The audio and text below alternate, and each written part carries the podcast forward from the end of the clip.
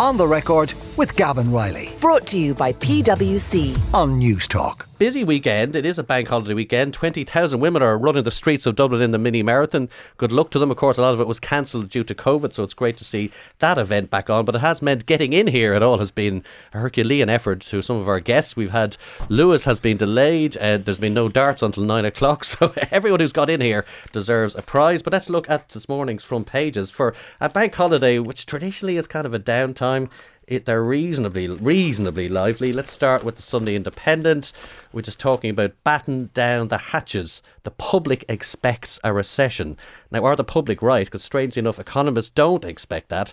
But the fact that the public believe it's going to happen is very important in itself because it'll have a dampening effect on the economy more generally. There's also a political poll coming along with that, and we'll discuss that in a second with some of our guests.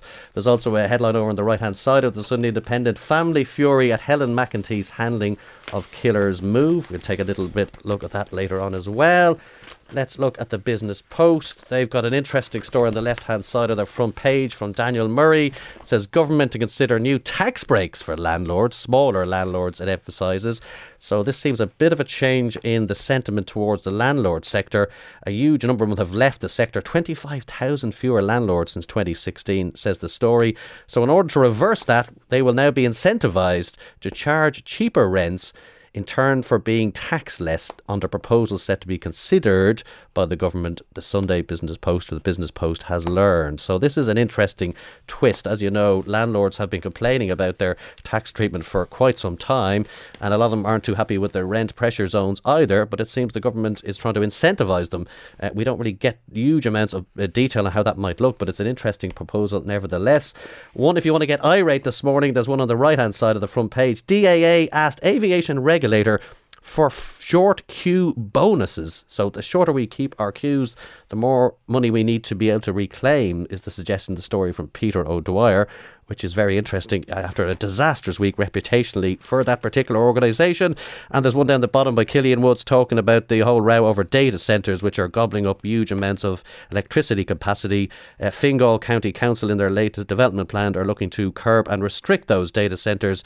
And probably, I suppose, somewhat predictably, Amazon, which is a big operator of uh, data centres, is not too happy in a submission they've made there.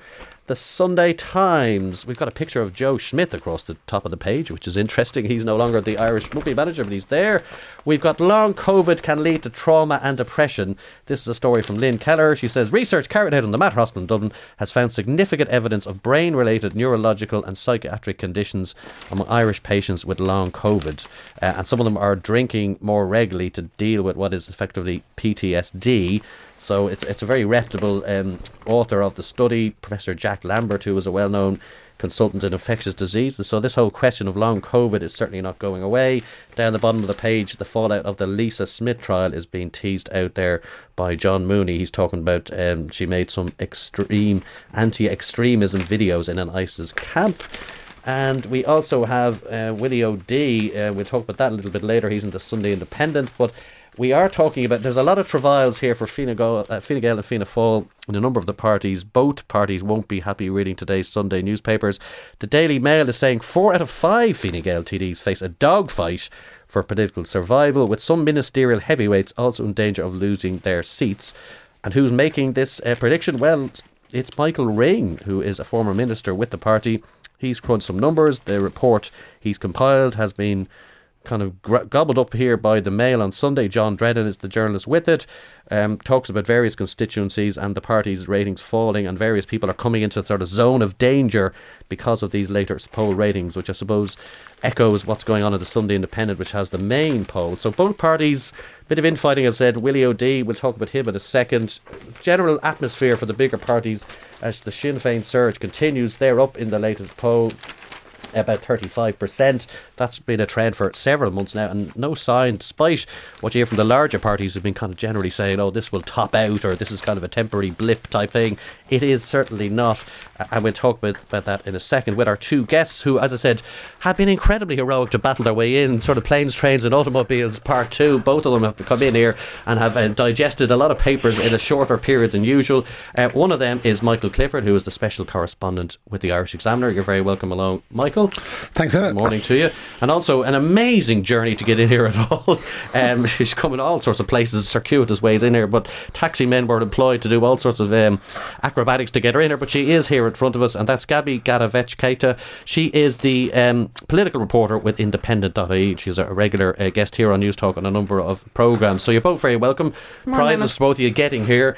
Um, let's start off with, I suppose, Michael, we'll go to you first with this um, battening down the hatches headline Yeah. in the Sunday Independent. Now, economists say we're not going to be in a recession. They're, they're reasonably sanguine about it, but the public taking quite a kind of more grim view of our economic prospects. Before addressing that, Emmett, and thanks very much for your words on how difficult it was to get in here. But I thought I'd be cancelled actually this morning. I thought you were going to bring in a, a troop of psychologists, body language experts, and, and lip readers to analyse the handshake. Oh, we'll night. be coming to that. We'll, we'll have a bank of people getting onto that. So hold your horses for that one. yeah, uh, down the hatches. This is based on the opinion poll uh, in the Sunday Independent, the regular opinion poll, reputable opinion poll. Anyway, it's saying that uh, 70% of people believe that a crash or recession is coming within 12 months. Uh, also, the, the main issue with people is the cost of living crisis, followed naturally by the housing crisis, which is with us for a long time. And that's the general thrusting. Interesting piece inside by Kevin Cunningham, who's a pollster, and academic, and he's talking about that quandary, as you mentioned it, between what the public think and when it comes into conflict with what the experts think, particularly when we're dealing with things like economics. And it is a very interesting scenario, but I think, and uh, you, you, referenced it yourself, uh, sometimes the public, uh, as, as De Valera once said, the public have no right to be wrong. But as, as it turns out here, that uh, irrespective of what the actual predictions are, the public could dictate the way the economy goes, particularly in relation to if there's no confidence there, they're not going to be spending, and that'll be a self perpetuating thing that'll go downwards. So it, it, it is a bit worrying from that point of view. Most interesting thing I thought in the poll was this I thought it was a bit ludicrous to ask it, but it is interesting in terms of confidence in leaders. The, the, the, the leader that has the most confidence in Ireland at the moment is the Queen of England. I know she's pretty popular. Apparently, I don't know whether she's popular or our own political leaders are unpopular. They're slightly different things. I, I suppose not much surprise at the bottom of that page. Should the CEO of DAA, Dalton Phillips, resign? Fifty-three percent say he should.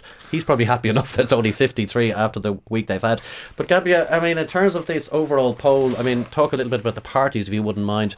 In some senses, there's not a huge amount of change. That's the problem with polls. We don't get these big kind of gyrations. Uh, you know, it's not that dramatic, but there is that trend that which is Fianna Fáil and Fine Gael still kind of mm, stuck in quicksand. Yeah, so uh, just looking at it here, I think, you know, um, so in terms of the leaders, I think you've just to say that Mary Lou McDonald is on 45%, uh, Micheál Martin is on 44 and then Leo Varadkar's on 38, Eamon Ryan on 21%. In terms of the state of the parties, Sinn Féin roaring ahead, 35%, Fine Gael at 20, Fianna Fáil at 17, which by the way is a big improvement from where they were dwindling down to, you know, 11% um, a couple of months back. I think that in fairness to Micheál Martin, in the past couple of months, and this is certainly a sentiment that's been said uh, by many in of those in Fianna Fáil, is that Micheál Martin has really come back a little bit. You know, he's he's really taken the reins. Obviously, he's leading the country to through better times now, and you know, with the end of restrictions and coming out of the pandemic. But you know, they're definitely much more happier with him than they would have been. Um, you know, even even a couple of months back. I mean, this time last year we had talk of this famous you know, heave that never that never happened. Um, so look, I think it's I think it's no surprise that Sinn Féin are, are you know still are where they are. But you know, and I say this whenever an opinion poll comes out where they um have a very very good showing is that we're still are we are thinking of an election, but it's still a good bit away. So the challenge for Sinn Féin is to keep that momentum going now for the next two years, to stay on that you know thirty percent and to even build their way up. Um, that's really the biggest task for them. And I suppose you know while we have bad news, while we have crises, they can take advantage of that, but you know, is that going to translate on on election day? We just we just really have to see. Um, I think the challenge for Mary Lou as leader is to kind of keep, you know, that dissatisfaction the government going and and um.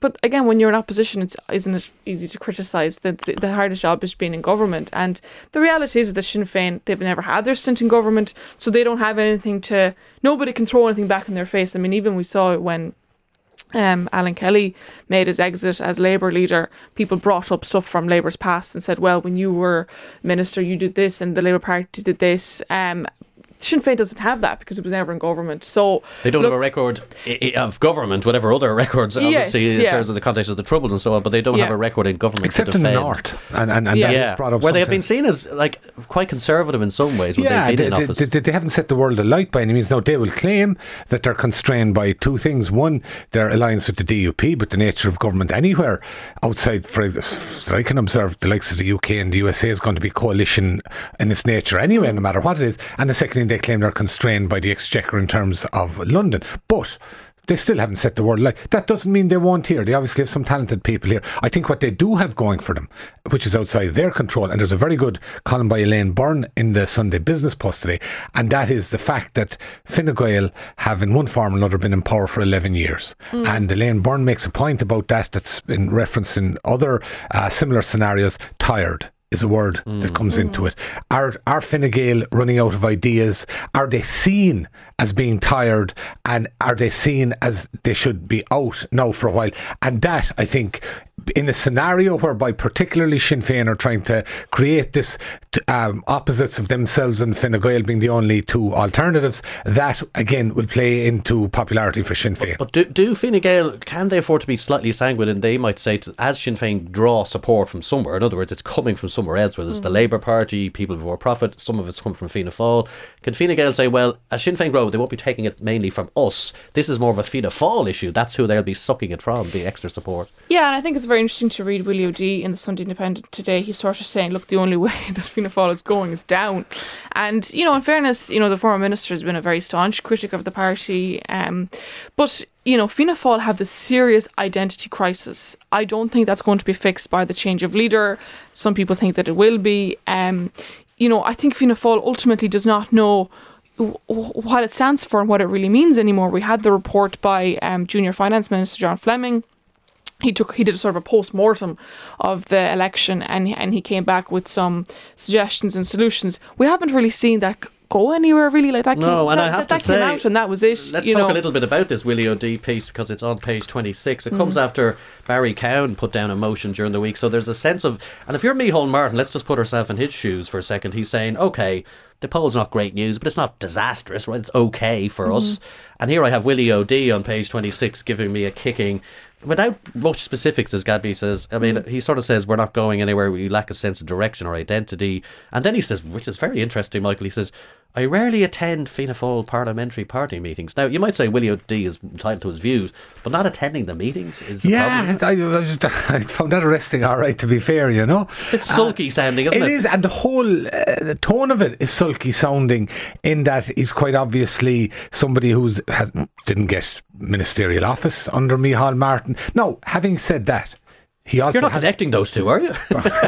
no, It's outrageous. him, him nor Barry Cowen. Having said all that, there is an issue, though, as, as Gabby said, there is an identity crisis, and the the evolution of politics in this country from the centre, which is, is what it was for I don't know 70, 80, 90 years, largely governed from the centre, into a traditional, slightly left, slightly right model that you have in a lot of Europe. Fianna Fáil are the big uh, casualties of that. Eh, now the evolution has been going on for a while, but it really it, really solidified at the last election, and, even more so since. They're the big casualties. And for example, apart from their traditional real core vote, somebody voting, you'd have to ask why would they vote for Fianna Fáil? You can mm-hmm. see why some might vote for Fine Gael, depending on you know right of centre economics, or Sinn Féin, left of centre, what have you. And as you say, they're they're promising a lot.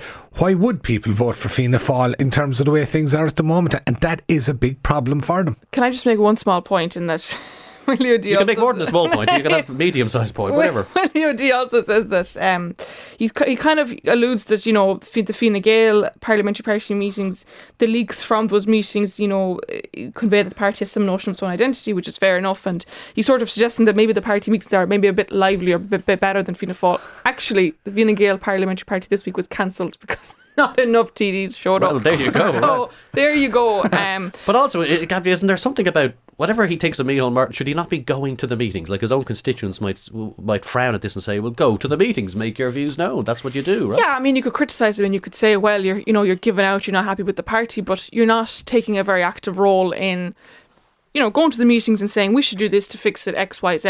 I suppose maybe some might make the argument: is he a bit disillusioned? Has he lost faith in it? Um, does he believe that maybe a new leader is the only way that the But he party sounds can be like revamped? all three of us with journalistic backgrounds. He sounds like a colleague we've all worked with who doesn't go to the meetings, who's fed up with life, hasn't been seen around the building in a long time, and has kind of hacked off generally. That's what Willie O'Dea comes across God, I, like. have never met any more like No, that. you never worked with anyone like that, Alexander, right? Yeah, but and there's another dynamic there too. I would suspect, and that is, you're right. Micheál Martin has gone up, I think, in, in the public's estimation, and I think he's doing a relatively good job under the circumstances.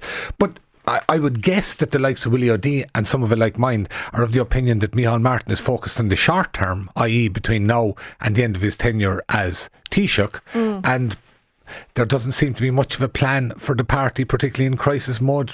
Thereafter. Well, he has said that he will lead the party into the next election. He's been very insistent on that. He has said that he's going to take over as Taoiseach. But, like, I think inevitably all eyes are on Fine Gael now. I mean, you know, when you look at Sinn Féin's success, I think in the eyes of the public, when they look at what is the opposite of Sinn Féin, they probably think Fine Gael, Fianna Fáil, maybe they lump it in. Lump, lump You're saying it's together. polarising left and right, it's and more you're one so, or the other. Yeah. Yes, they're, one Yeah. is the polar And also, as a opposite of the reporter who covers this area, you you probably feel that whatever people say about Sinn Féin or Fine Gael, they have well-known front benchers. You know, if you look at Fine Gael, they the Coveneys, the Harrises, um, Leo Varadkar himself. Right, they have a lot of well-known household names. Mm-hmm. Sinn Féin, likewise. Okay, it tends to be very presidential with Mary Lou McDonald, but they have Mm-hmm. Pearse Doherty, etc. Eoin Ó Broin. Then you gotta go to Fianna Fáil. and You gotta go. There's Micheál Martin. There's Michael McGrath, and then you're sort of struggling a bit. I mean, that may be just my personal perception. Obviously, have Willie O'Dea here, but Mm-hmm. they don't seem to have us on their bench. Doesn't seem um, as strong. Would, would you get a Well, sense of have, that? they have Darragh O'Brien, who's a Darragh housing O'Brien. minister, which is of course an exceptionally difficult portfolio. And Minister O'Brien would take, you know, he comes in for a kicking very often because you know we have the, a, a serious housing crisis. You've got Stephen Donnelly, who's the minister for health, Mm-hmm. But he, who- he, he generally ins- doesn't get a good press, right? doesn't inspire a lot of people. So, you know, Fianna Fáil have the difficult portfolios. They're doing their best. I think Michael McGrath, in fairness to him, he's seen Hmm. as quite a reliable uh, politician. And, you know, uh, they've taken on all the difficult portfolios. We know this is a cabinet reshuffle coming. You know, the big, I suppose, what we want to see is uh, will Fine Gael take over some of those more difficult portfolios? Just to allude to John Drennan's piece in the Mail on Sunday, you know, the four out of five Fine Gael seats are in danger. I mean, that is the biggest red flag. And in fairness, if you take a look at, I was talking to actually a party source about this during the week. If you take a list of all the Fine Gael TDs throughout all the constituencies and you go through them, issues crop up in terms of, okay, well, that TD has been a TD for, you know, maybe a couple of decades, they're kind of coming onto their age, maybe they want to retire now, completely fair enough. But then the question props up, and the question is, well, what are they, who's going to replace them? Mm. And you've got, you know, your Helen McEntees and your Simon Harris is okay, their seats are safe enough. But, you know, the reality is, is that that's going to be the challenge now for Leo Varadkar's party leaders. Where do we get all of these new TDs out of? Of course, there is about, you know, there's those extra seats up for grabs um, because of the numbers in population rising. Um, if you if you look at the latest census, so we are going to have space for new TDs. But the question for Leo is going to be who's going to fill them if Fine Gael manage to land them. and you're back again. By the time the next election comes around, they'll have been in power for 14 years. Uh, 13 or 13 years anyway. I wanted to, Michael, also ask you about the issues that people are interested, right? Yeah. Okay, we've got inflation, right? So that's no big surprise. 62% describe that as a- an absolute priority. Housing, I suppose you could roll it in at the same point, right? Absolutely, It's a yeah. form of inflation. But look down the bottom, right? Which is, you've got right down the bottom, 1%. COVID 19, right? Uh, so whether it's coming back or new Well, variants, the public are not interested, There, right? there are also people, hearing. there's today about long COVID and that. So, you Yeah, know, so I mean that's interesting. You've also got like societal change. That's the education. Apparently, virtually nobody's interested in, if you believe this poll. And you've got climate change. Again, people not gravely moved by it, only twelve percent. So I mean, what do you think? I mean, That- climate change to me is the big issue because we've a serious disconnect between what we're told and what all the experts suggest is required and what the public are willing to put up with, particularly in the current scenario with inflation and, and, and cost of living crisis, and what the government are willing to lead on as opposed to follow. I mean, I think it was yesterday's the Irish Times. They said that in terms of the carbon limits at the sectorally, they're going to have to go for the high end stuff. Mm. I can't see any of that happening. And at the same time, is climate an existential crisis? And if it is, are we going to do anything about it? The public, Yeah. yeah. the public seems to be saying yes, it is, but not quite yet, as far as they're concerned. Seems to be the Well, you know, I think the issue with, with climate change is that you will have certain politicians and certain members of the public that it is the hardline, steadfast number one issue for them. But when it comes to not being able to pay your bills, when it comes Yeah. to not being able to put food on the table, and then you have the issues of the carbon tax. Okay, the carbon tax per month, it's very low. I think it's one euro forty or something extra.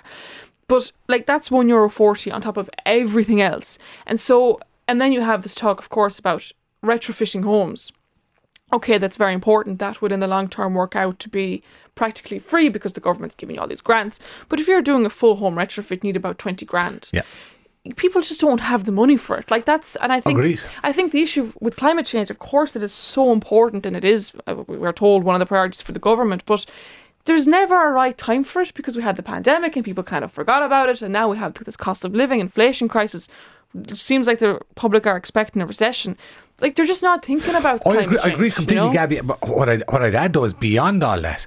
If, for example, say we were in a relatively healthy place at the moment, society Mm. in general, people in general, cost of living. Say we didn't have a cost of living crisis. Say we were back, for example, in, in, in the mid aughties prior to the to the collapse. I still suspect that the transformative change that we're told is required and the upheaval that'll mean in terms of standards of living, in terms of adapting, in terms of changing lifestyles, I still suspect even in a situation like that, you would not have the the political will or, or the public will to follow through on it. Maybe I'm all wrong, but that, that's and per, and I think a big thing there is selling it. Is this is not all about pain; it's about what's at the other side, and I think there's an issue there in terms of Now, communication. Are both of you feeling angry and indignant at the moment? Are you? I want you in your best indignant mode because coming up next, we'll be discussing the week at Dublin Airport. Now, back to our paper review. I mentioned airports. Um, Mick Clifford from the Examiner and Gabby from the Political Reporter with the Independent are both here. You're both welcome along. We'll be talking about handshakes and all that stuff. Michael, just hold that thought. Uh, the airport, in a certain sense, the, the, the, Sundays are feasting on it. They've got different angles. Shane Ross has an interesting um, piece Michael in particular. There's also talk about the chief executive, Dalton Phillips. Uh, the Sunday Times describe him as flying off into the sunset. For those who don't know, he's taking up a new job in Greencore. I'm not sure his exact exit date. He's doing what CEOs tend to do. They stay around for years and then go on to the next place. Um, I suppose it's not an ideal backdrop, the sense that the top man is not going to be around for any of this. Yeah, and you know, we have a tendency in the media and maybe in public general of personalising things, and there's no doubt the buck stops with that man, but there was more than him involved in the thing. And I, I wrote a column yesterday, and I think some of it's reflected in some of the coverage today. The big issue was. Uh, during the pandemic, they were losing money rather than seeking it, than, than staying with the course and taking the subsidies from the government. They decided to have a redundancy scheme. Now, everybody, I think, even in the depths of the pandemic, we all knew this was going to pass someday soon. Yet they got rid of a huge number, uh, one third of the staff, one third of the security workers, and then within months of completing the redundancy progress uh, process, they are rehiring again at it would appear less secure and and and cheaper um, cost of labour in that respect. And I think that's a huge element of the problem.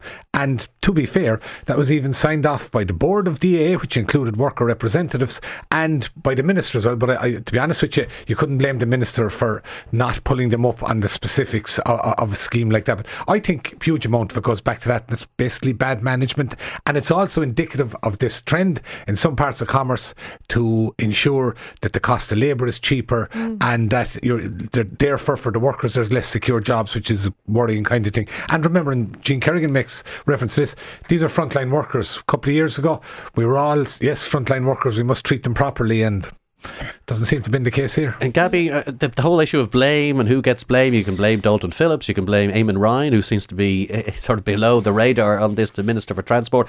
There's two interesting pieces on the Sunday Independent who tease out this blame idea. One is by Shane Ross, the former Minister for Transport, uh, who talks about his dealings with Dublin Airport Authority. And then there's a piece by economist Colm McCarthy below that who's saying this is not one to blame the politicians, this is a you know, kind of an arm's length commercial body, commercial company with its own board. Yes, the minister does appoint people to the board, but why are we blaming the politicians? They know nothing about queues. So, so where, Yeah. in terms of talking to the politicians during the week, which I'm sure you were, I mean, they don't have much leverage over DA because, as, as we've just said to Michael, the CEO is leaving anyway.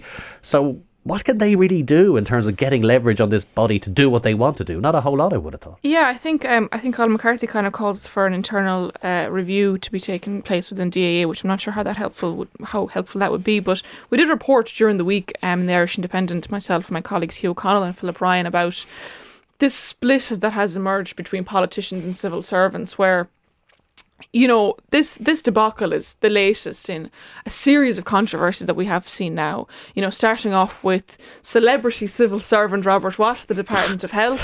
Um you know Tony Holohan who pretty much was the the Taoiseach of the country during the pandemic. And now we have Dalton Phillips who is the head of the DAA um you know where things go wrong and politicians seem to sort of be caught blindsided because they didn't know what was happening or they had no say over it. And actually, in the background, it's these secgens and these um, heads of authorities that are really running the show. Um, and, and, and politicians seem to be sick of it. You know, they've, they've come out and they've said, look, this is unacceptable the way it's going on. And, and there seems to be no repercussions, really, you know, for, for, for any of these civil servants.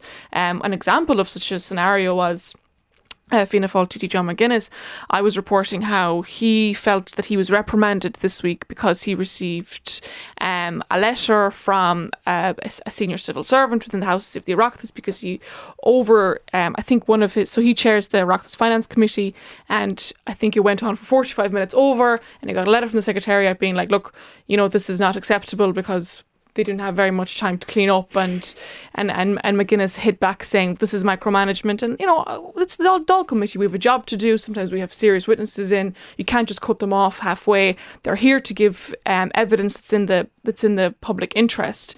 And I think the story keeps rumbling rumbling rumbling on and and and it asks the question of who is really in charge? Is it the politicians that we vote for, that we elect, that we that go off, that form governments?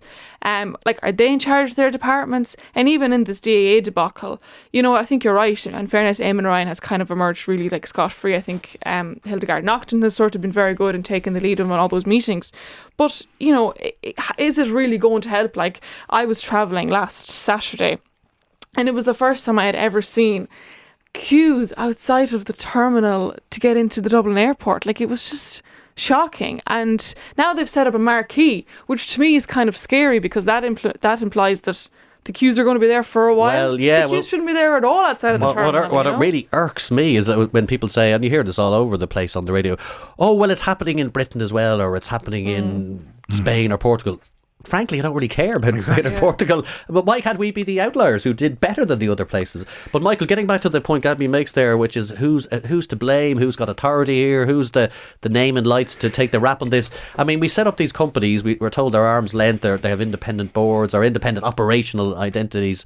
But then, sort of, when something goes wrong, then the politicians are hauled up, as Gabby says. So, so where where does it drop? Where does the I, I, I think to be fair, it would be unfair. I think I'd agree with Colm McCarthy in this that it would be unfair to blame the politicians. Politicians can micromanage a thing like a redundancy deal, for instance, as, as seems to have been central to the issue here over the shortage of uh, security workers. Um, and uh, uh, Gerry Howlin, a commentator, formerly um, an advisor in government, wrote very well about this recently about the fact of one of the big issues. He was suggesting in the context of Sinn Féin coming into government, but it's a general point. One of the big issues going into government is how to impose your will on the civil service and ensure that the political priorities that you have are driven uh, true. And as Gabby was saying, that you know a huge amount of that, and we can go back on the way to like of yes minister and what have you, and and it really demonstrates what a kind of a hold the the the permanent government has. No, you could well argue that the permanent government has to have some element of a hold on the basis that they are permanent and that the politicians are um, transitional. So i it's a question of the balance of power there, but it certainly seems in this and in other ways that the, the, the permanent government, the civil service, seem to have the, the upper hand very much. I mean, we probably shouldn't know any of these people, right? Certainly, if you were covering politics in the 70s and 80s,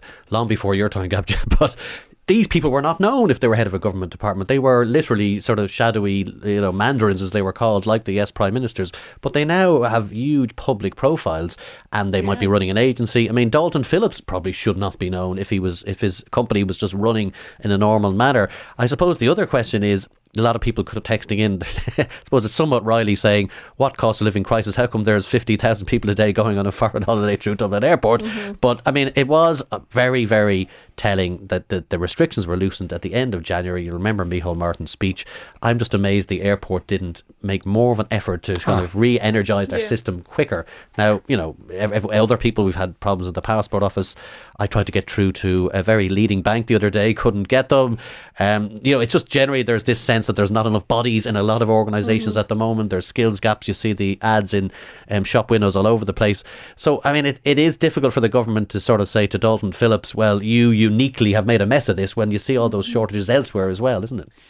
Yeah, I mean, I, I would make the point that I would definitely not blame the people that are going into the airport and jetting off wherever it is that they want to jet off. I mean, listen, we've been in a pandemic. It, regardless of all that, if you want to go to the airport and fly somewhere, that's your right. You can do that. And also, there was a little bit of, and I really don't have time for blaming the public on this. People saying, well, because obviously we saw the big, all the photographs and videos of all the queues people started rocking up five six hours early because they obviously don't want to miss their flight. And then um you know sort of people coming out and saying we shouldn't only two and a half hours before your flight. Like sorry if you see the queue is taking three hours you're not going to just leave two and a half hours to come before your flight. Like you can't blame the public on this and now they're talking about having a special holding pen for passengers. But yeah listen it's it that is that is the wider issues that we have uh, massive labour shortage and you're right Emmett like every restaurant every cafe that you look at they're looking for chefs looking for waiters they're looking for bartenders. Um, and Leo Varadkar I think last week was out saying how unemployment is is you know uh, or sorry unemployment is at a new low and, and, and we've got so many people working. But that kind of begs the question of do we have a shortage of workers? And is that what we're looking at now is that we don't have people that are are, are going to go and do these jobs. Look, I think it should have been managed better by the airport. Obviously, it's not ideal.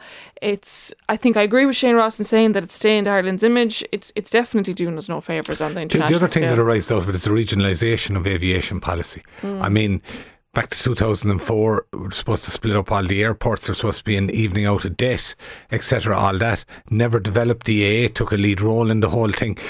I, I, I figures there in the paper yesterday. Practically all the huge increase in air traffic since between 2012 and 2019, practically all of the growth went to Dublin. No, and also, and I'm most guilty as Dublin born and bred, Dublin centric person. We say, oh, well, Shannon is, you know, it's two and a half hours down the road. If you ask an American to go to an airport that's two and a half hours away, they'd say, fine, not a problem. Not but here that- we say, we can't do this. Not only that, Emmett, uh, as uh, somebody said to me the other day, a friend of mine in Cork said one of the hottest tickets. ah, in no, Cork we're not going to Cork now. Come One of the on. Hottest tickets in Cork is a seat on the bus to Dublin Airport. Yeah, so people are going the other crazy way, yeah. Like you know that, that Yeah. people uh, and and you've people tourism down the likes of Kerry, Killarney, whatever. Most of the, those who arrive down there come through Dublin Airport rather Mm. than Cork or Shannon, and uh, you know th- there's been no real thought put into a lot of that. It's been allowed the market to allow to dictate things rather than having a serious regionalisation policy. And Gabby, if this continues sort of drip, drip over the summer, you know, end of June, into July, even August, obviously it'll taper off eventually when schools go back, etc. But do you think the government will just kind of sit there and soak it up and leave Dalton Phillips out there, or whoever the new boss of Dublin Air, or do you think they'll, and I don't want to raise a hair here, I think, but do you think they'll, like you heard Simon Harris last week saying, we'll take action if this doesn't improve, or do you think they're just kind of stuck? there should be gonna- consequences. Yeah, I I mean- if that there was going to be consequences, there would have already been. Like you don't see heads Yeah. rolling, you don't see them No. doing any more severe action have- on Dublin but- Airport but sorry, Authority. when have we seen heads Exactly. rolling in the civil service? Exactly. Literally never. No. Look at all the controversy that we've had, even over the past year. There hasn't been one head to be rolled. We we, we see political controversies erupt and we see politicians resign in some cases, but there has never been a head rolled at the civil service, and I don't think this time is going to be any different. And I also want to make the point that, which I found actually quite interesting, we'd never heard of Dalton Phillips before all of this because in the media, it's normally, I believe it's Graham McQueen, he sort of does hmm. media relations. I think there was Kevin Cullinan as well, hmm. that he came out this week. But Dalton Phillips, that was the first time that we saw him in front of an Oireachtas committee. We, we wouldn't normally hear him on the airwaves really at all. No, and they didn't quite land a punch, the politicians. They, they sort of had a bit of a go and they worked themselves into a lather. But I'd say from his point of view, he probably came out going, I'm still intact, got my new hmm. job in Greencore, hmm. I'm okay, right? They didn't quite pin him, really. No, it, it, it was very much uh, I'm here to reflect public anger rather than hmm. down to specific. No, in fairness, some of them, people like Duncan Smith, I think Labour TD, whose constituency it's in, have been into the detail of the type of employment contracts and that kind of thing that has been going on over a long period at Dublin Airport, which is back again, I think, one, one, one of the big issues there in terms of the way things develop. But was there much there to get a, a, a hit on, I wonder, at this stage, you know? Like it's national infrastructure. Imagine if you had Dublin Port. I'm just switching around. It's not. Uh, it's not a, an outlandish uh, example. And all these boats were backed up and goods coming through. We, we'd all say this is completely unacceptable. We can't get food. We can't get. But for some reason, we've almost become normalised to this Dublin Airport thing in the last week or two. It's kind of like, yeah, they didn't hire enough people, and it's the summer. What do you expect? You know, I think there's a slight. We're not outraged enough about these things. It's a personal thing. We have Kevin here texting in say, "Hi all, hi all. The government can't be directly responsible running the airports in the state. If they were, people would be cribbing about them micromanaging the sector, which is picking up on your point a little bit, Michael, about who who runs these things. We haven't heard much from Michael O'Leary this week, which was surprising. I thought he'd be, what's going on there? This is a new vow of silence. on the outrage, I mean, that's the nature of our culture at the moment. We get outraged, we move on. Uh, And we don't do accountability. We Exactly. don't You do go- go- accountability. The housing crisis, the most obvious example. Go back to 2016 17. There was this genuine public outrage of people sleeping in the street, at, at, at families being raised in hotel rooms. It moved on. Is there any less of that at the moment? Not really, but I think, and okay, so, some of it is down to the media, but then the media very often reflects or leads or, or, or tries to interpret public attitudes, and you'd wonder, i- i- is it accurate in that respect? Now I'm going to give um, Gabby and might make a new job after the break. They'll become royal correspondents for a second as we talk about the Jubilee events across the water. Yeah, just to answer one of our texters, I've nothing against Cork Airport. Just to dispose of any hint or suggestion I have anything against Cork Airport or the city of Cork. Um, but let's talk about some very interesting developments over the other side of the Irish Sea, which is the Jubilee Festival, which just the platinum platinum. it seems to be going on for quite a while. That's all I know. Four or five days of incredible, um, I suppose, celebration marking the Queen, the royal family as an institution, and so on. Mick Clifford from the Examiner is here with me at the moment to discuss it. He's going to he's he's known. He's notorious for his interest in royal affairs. he's, he's just he's known all around the city as the man you need to talk to when royal issues come up. And another person is Gabby Gataveckaite. She's uh, from the Irish Independent. She's also known for having a abiding interest in the Jubilee. right, folks, let's have a quick run over this one. Michael, I know you've been absolutely glued to the television day after day Well, okay. with your popcorn in one hand and your Union Jack in the other. You've loved every moment of it. If I, if I was honest, after the handshake, I was so dazed. I was just sitting there looking at the screen, what was going to come on last You night. had Henry Shefflin and Brian Cody and the Queen. That's The been your Queen, diet for the weekend. night. I, I was watching a bit of that concert. I, I look. The whole notion of a monarchy to me in this day and age is ridiculous. I, I just find it fascinating. We see different cultures um, very often far away from where we are and, and perhaps can't relate to them. You know, literally geographically thousands of miles away. That's a culture there on our doorstep. And uh, this devotion to the Queen, uh, and good luck to them, Jesus, their own business. But I find it fascinating. And uh, now, as a person, you know, she's absolutely beyond reproach, and quite obviously, there's an awful lot of affection for her. But the whole thing was, was uh, it's kind of fascinating, like you know, just to, just to watch it unfolding. And the, the, what I found interesting, I only saw a small bit of it, but and in the papers, nobody is there asking the very obvious question: Is this woman has done great service? She's been queen for seventy years. She's now ninety six. Has anybody said, "Do you think, ma'am, is it time to hang up the boots?" Yeah, I mean, she, she, what, what I find amazing is she has clearly has health problems. She's saying that herself. She can't attend various functions.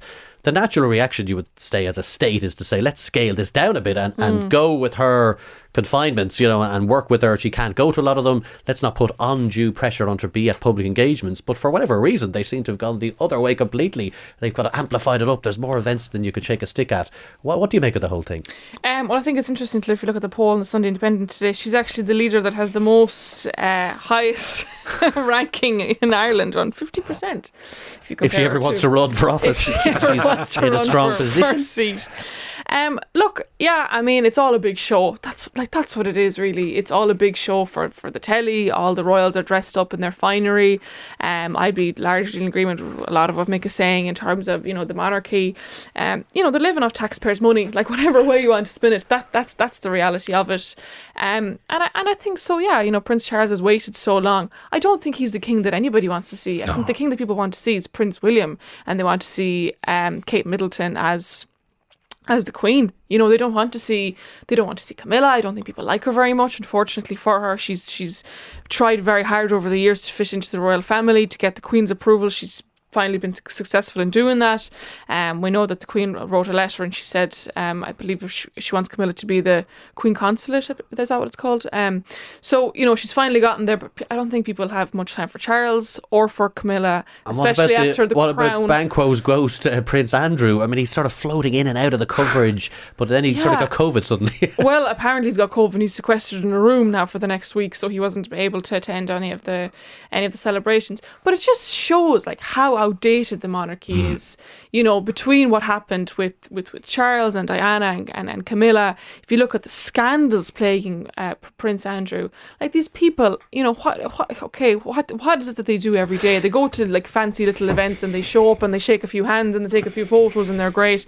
And and listen, that works. Perhaps that works for some of the English public, and that's very good for them. But in a modern 21st century setting, there really isn't the space for them. And I think it's accepted that once the Queen, you know, hangs up the boots, that's really going to be it for the royal family. And Michael, in terms of the, the backdrop of it, do you think this the scale of this this whole event would be as big as it is if we didn't have the bre- uh, Brexit the way we had? If Boris Johnson wasn't prime minister, in other words, is is this kind of a part of a set of events almost? you know, I, to be fair. I don't think you think so. it'd be big I- no matter I- what. And yeah. To be fair, I, I don't get a sense there's a jingoistic element to it, as, as perhaps there is with Brexit, I'd suggest. But I mean, it's a soap opera. I mean, the, the actual uh, the thing on Netflix, The Crown. I actually found that fascinating because there was something. It, it, it, it was this is demented, like the whole thing, and even the lives that they have to live. Okay, there's lives of comfort, but geez, you'd wonder what they how, how, how they manage to get through the day sometimes. And the other thing is, I mean, as Gabby said, it's it's out of date, and you would wonder. The Queen, notably, has been there 70 years. When she came in, it was a different planet altogether in so many ways. That combined with the affection there's for her as an individual, would it be anything like it is even in the UK at the moment, were it not for her longevity and popularity, that if there had been changes along the way, and as, as you say, once Charles comes in, if he does, or the son or whatever, you'd have to wonder it's going to fade out at some stage, you know? Yeah, we'll, we'll have to see what the institution, the future is. Let's get back into the meat of the Sunday papers, Gabby, because we're uh, we're running a little bit tight on time as we move towards the break for the hour. I think there is a substantial story that's worth talking about. The Yeah. Business Post. A front pager headline reads: Government to consider new tax breaks for small landlords. Now, what strikes me as interesting here is that the government have, have had a very kind of ambiguous relationship with landlords. You know, they're often castigating them. Uh, 26,000 of them have left. There is these rent pressure zones, a lot of just ordinary, what they call mom and pop landlords. And we're all obsessed, all three of us, I suppose, and lots of people, with the bigger landlords, the big property institutional companies. But the ordinary landlord that we'd all kind of know from our teenage and student years have been squeezed out of the market, uh, it seems. Now they seem to be going and rowing back the other way and saying we need to incentivise these people, bring them back into the market. I mean, this is an interesting take, isn't it? Yeah, and this is I've reported on small landlords leaving the market for you know a long time now. That is a really, really big problem with the housing crisis. It's that it's the landlords that own maybe two or three properties. Um, you know, accidental landlords that maybe only own one other property, um, that they rent out because of the tight rent controls, that's actually what is pushing them out of the market. Um, I've spoken to experts from the Housing Commission before that have said if you have tight rent controls, such as, for example, a ban on evictions, such as a rent freeze, over many many years, what that happen, what what tends to happen is that these small landlords end up saying, Do you know what? I can make a very uh, nice sum of money if I cash in on the property. Look at the property prices; they're so high. Cash in, um, sell the property. Now that doesn't mean that obviously there is a first-time buyer that gains a home on the other side of it, but it does reduce um, our housing stock uh, in terms of our, our rental housing stock. So it's interesting to see that the government is apparently considering um, some sort of a reduction in the tax that landlords pay on the rent that they earn. I think it's about 50% now. But the challenge here is going to be if you do cut that tax, that it has some sort of a reflection on the rents. It cannot be seen as we're cutting the tax and that means that the landlord just gets more money at the end of the day. It has to have some sort of a downward pressure on rents. I mean, I'm, I'm a small bit more sceptical of it, to be honest with you. And I, I, I've seen some analysis that suggests, you know, along the lines of yes, there is unfair treatment between the institutional tax, which is completely wrong, mm-hmm. and the taxes the small landlords have to pay. But notwithstanding that, in terms of return on investment, the uh, rents that landlords are getting, no matter what kind of um, renting place they have, it, it is huge. And and as opposed to that, you have to ask the other question. If people are cashing out as an investment on these small properties, what are they putting money into that they can get a better return on investment in? Because I can't think what's out there in that respect. So I just wonder about. But, but, but Michael, the key issue about 68%, I think it is, uh, have, have we've a 68% level of home ownership. So everyone else needs the rental sector. So so they, they, they ha- somebody has to provide it, right? The oh, state oh, yeah. can do some of it, obviously. So we need these people in some form. It's how how they're treated tax wise. That is the But is, is, is that the issue? I mean, first of all, exactly how many have left the uh, small landlords have left the private rental sector in the last three or four years, as opposed to prior to that, is is, is one issue. But the uh, but the second one is: is it a question that are, is tax being reduced in order to give them a greater return on investment? And I'd question that on the basis of it would strike me. I would have thought that there's a pretty good return in terms of the amount of rents people are having to pay these days, as things are already notwithstanding well, rent pressure zones and well, that. They're, they're, paying, they're paying over half that on tax. And if you look at it, you have the rent pressure zones. You have all these rules that are in place for them. Uh, so I'm not, I'm not yeah, defending it, yeah, but, but from their point of view, they might have the second property that they bought maybe during the Celtic Tiger or whatever. They have this apartment, two people live in it now. And every single year, there's more and more rules that come on board. And eventually they just say, you know what? I don't care for all these rules. I'm just going to sell it, and that's, that's I think that's what the government's trying to there too, yeah, battle yeah. here. It's going to be a very interesting piece. Finally, and very briefly, Mick, the, the great handshake between Brian oh. Cody and Henry Shefflin. You're obsessed. What did you think of the oh, body I, language? I, I, think it's going to go into the annals of history. I think from now on, if, if somebody is, is approach things in a matter in a particular way, people will say, "Are you a Shefflin or a Cody?" uh, I think. I, but look, on a serious note, um, the big question, um, Henry. Uh, first of all, it seems Brian Cody shook hands with everyone in the field, bar the the, the losing manager, his, his former protege Henry Shefflin. Then finally, Henry makes the move. And whatever was said, Henry retreated shaking his head. What exactly was said, I think, is, is, is going to and obsess generations. If you want to get up close and personal, you can see photographs of the two men uh, dodging each other at the pitch side uh, in this morning's newspapers. Both of you, thank you very much. Gabija from the Irish Independent and Mick from the Examiner. Both, uh, thanks for coming in and making your way through a, a stall course uh, that has on been this morning all over the city. On the record with Gavan Reilly. Brought to you by PwC. Sunday morning at 11 on Newstalk.